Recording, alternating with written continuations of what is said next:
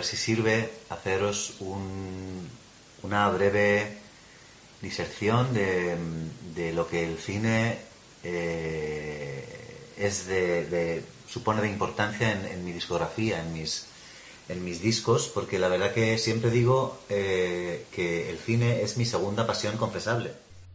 Bienvenidas, bienvenidos a El hombre que casi.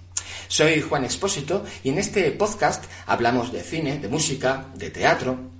Hoy vamos a hablar de un cantautor que es una gran influencia personal para mí y que además es un gran cinéfilo. Sí, hoy vamos a hablar de Javier Álvarez y el cine. Eh, lo que mm, me gustaría como matizar es que primero soy cantautor, pero no solo eso, ¿no? Es como que yo espero ser no, tan, ecléctico como Tarantino, pero desde luego que se me pegue un poco. Entonces yo siempre, últimamente me defino más como baileautor, ¿no?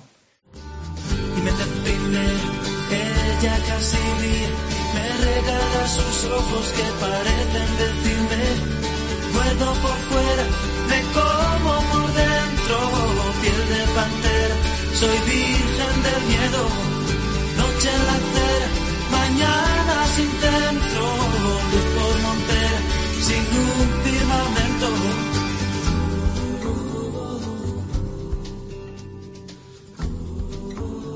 A mediados de los años 90 hubo una de las grandes generaciones de cantautores que ha habido en España. Está claro que una generación enorme fue pues la de finales de los 70, principios de los 80, Aute, Serrat, Sabina.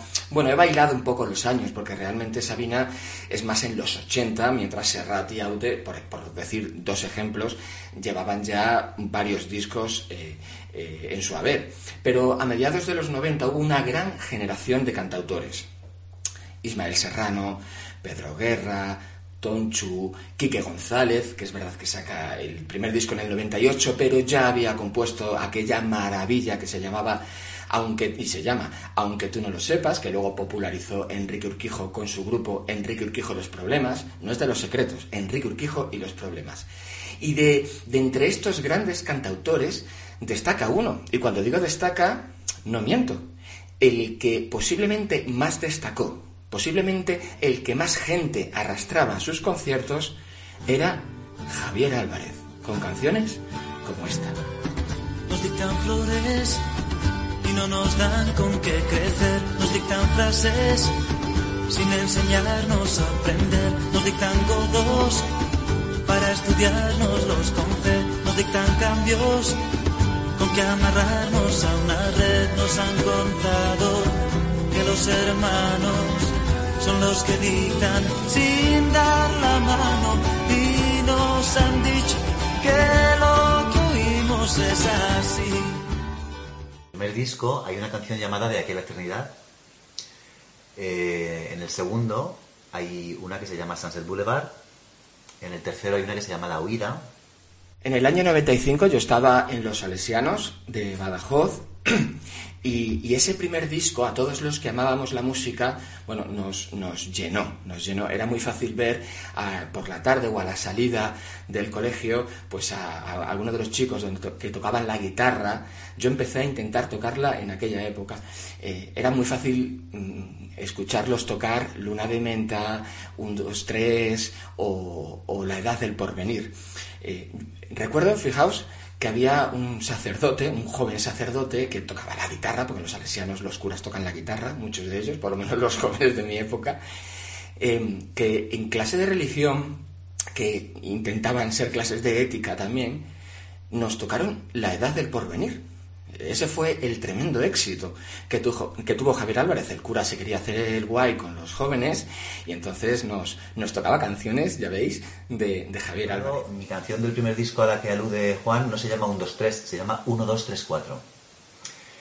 mi primer disco no se llama nada, no se llama Javier Álvarez. Es un disco que yo siempre insisto en que no es, no, es homónimo. Eh, quizás más apropiado, como dicen en inglés, epónimos ¿no? Es como los primeros discos de Tracy Chapman, de Johnny Mitchell, de, James Taylor, el segundo de Prince, es decir, discos que no tienen título. Solamente ponía Javier Álvarez en, la portada porque soy yo, pero no, no tiene título. En este primer disco ya tiene su primera canción que habla de cines. Es De aquí a la eternidad.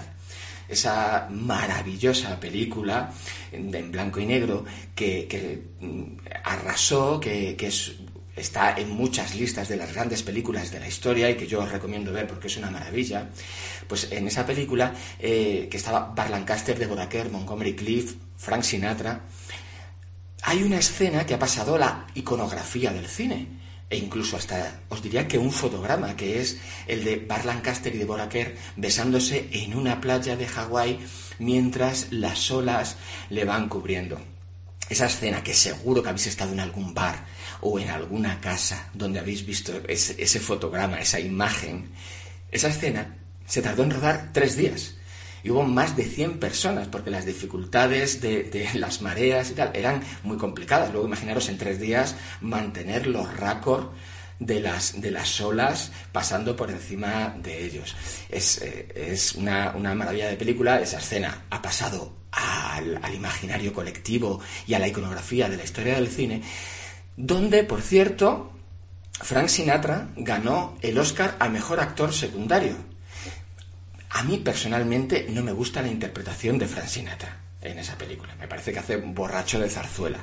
Pero bueno, no fue el primer Oscar, que el único Oscar, perdón, que ganó. También lo ganó por El hombre del brazo de oro.